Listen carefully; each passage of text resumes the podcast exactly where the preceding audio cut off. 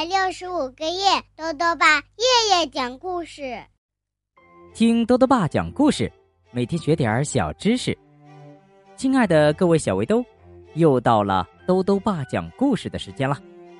今天呢是平安夜，那么豆豆爸就讲一个故事，叫做《遇见圣诞熊》。作者呢是美国的斯坦伯丹和简伯丹。孙志芳翻译，由新疆青少年出版社出版。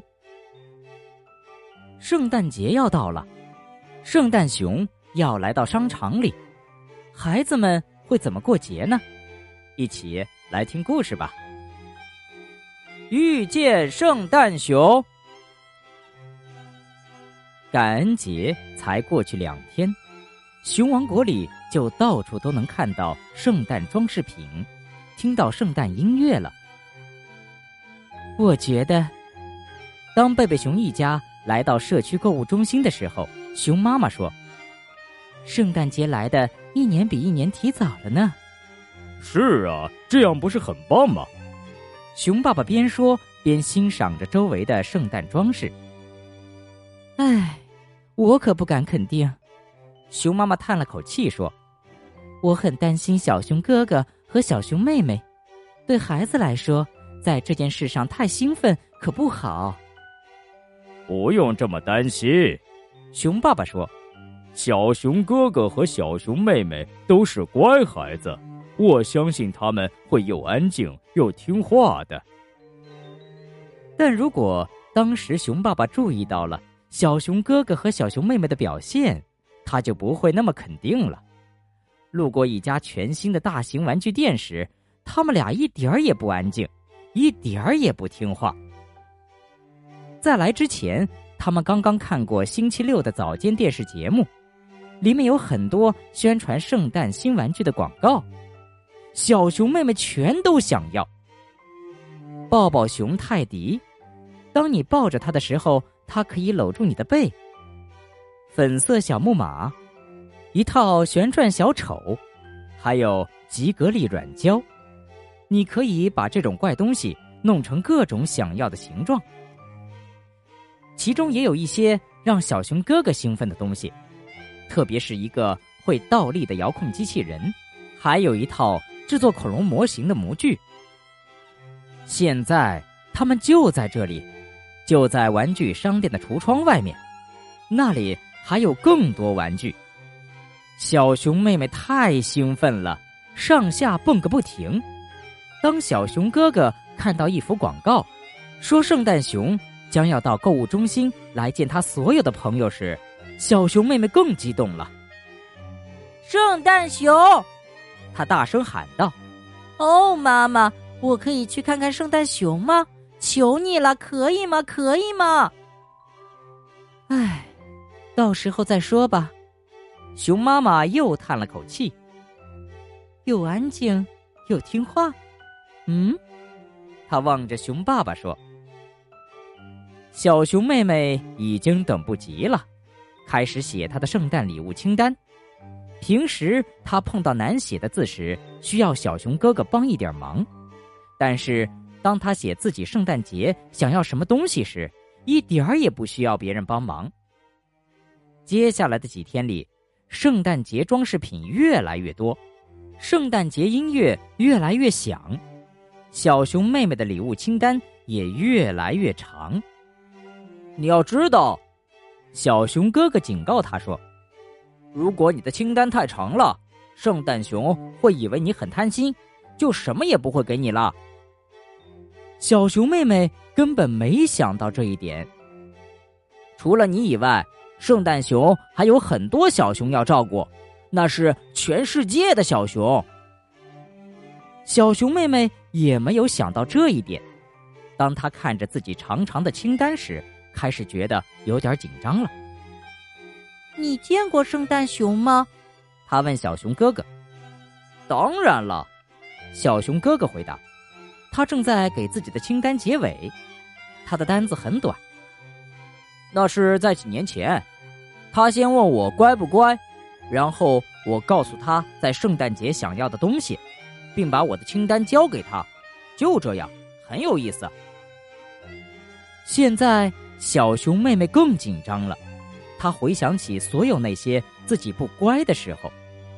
有一次，她和哥哥大吵了一架，相互对骂；又有一次，他们打坏了妈妈最宝贵的台灯，还编了个大谎话；还有一次，他们把房间弄得一塌糊涂，妈妈气得要把他们所有的玩具都扔掉。哦。我不在意那些事儿，熊妈妈一边说一边抱了抱小熊妹妹。圣诞熊并不要求孩子们表现完美，只要乖就行了。他又说：“我希望你已经准备好了清单，因为明天就要去见圣诞熊了。”小熊妹妹咽了咽口水说：“嗯，已经差不多了。”她说：“但是你们的清单呢？你的？”还有爸爸的呢，这个不用担心，宝贝儿。熊爸爸说：“圣诞熊不是为大人而来的，他只为孩子们而来。”喂，小熊哥哥悄悄地说：“傻瓜，给爸爸妈妈送礼物是我们的事儿。走吧，去看看你的小猪存钱罐里有多少钱。”小熊妹妹的钱够了。小熊哥哥的钱不但够了，还有些剩余。那天晚上，小熊妹妹重新写了一张清单，这张清单跟小熊哥哥的那张很像。第二天一早，当小熊妹妹和小熊哥哥赶到商场里的圣诞熊小屋时，那里已经排起了长队。小熊妹妹站在队伍里想：圣诞熊原来这么忙啊！她想知道圣诞熊是怎么照顾这么多小熊的，想知道他从哪儿得到这么多的礼物。在他还没来得及想好下一个问题之前，就已经轮到他了。他被抱起来，坐在了圣诞熊的腿上。很高兴见到你，圣诞熊的声音很低沉，却很欢快。现在，请告诉我，我亲爱的小宝贝。你今年乖不乖呢？嗯，小熊妹妹边说边深吸了一口气。我表现的并不完美，但我很乖。然后她告诉圣诞熊自己想要哪些东西，并且把清单交给了他。和其他小熊一样，小熊妹妹得到了圣诞熊的彩色图书做纪念。封面上，圣诞熊和他的八匹小驯鹿。在星空中飞行，小熊妹妹一心想着圣诞熊，差点忘了还要买礼物。幸好小熊哥哥还记得，他们给爸爸妈妈找到了非常合适的礼物。小熊妹妹给爸爸选了一把崭新的毛刷，给妈妈选了个非常可爱的针垫。小熊哥哥给妈妈买了一盒他最喜欢喝的早餐茶。给爸爸买了个便携式计算器。看，他们刚要离开购物中心时，小熊妹妹说：“另一个圣诞熊。”她说的没错，那里站着一个瘦瘦的、胡子蓬乱的圣诞熊，正摇着铃铛。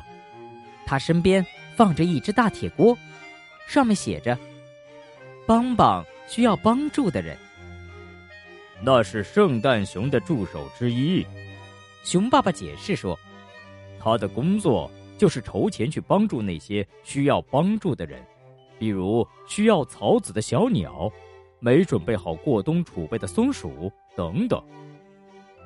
一家人都往铁锅里放了钱，小熊妹妹已经把钱都花光了，不得不向妈妈借了一些。终于。几个星期以来的准备和等待结束了，圣诞夜来临了。你知道吗，爸爸？小熊妹妹帮爸爸挂上最后一个花环时问：“我一直在想，圣诞熊他要做一件这么辛苦的工作，他怎么能在一个晚上去看望所有的小熊呢？他从哪儿得到那么多的礼物呢？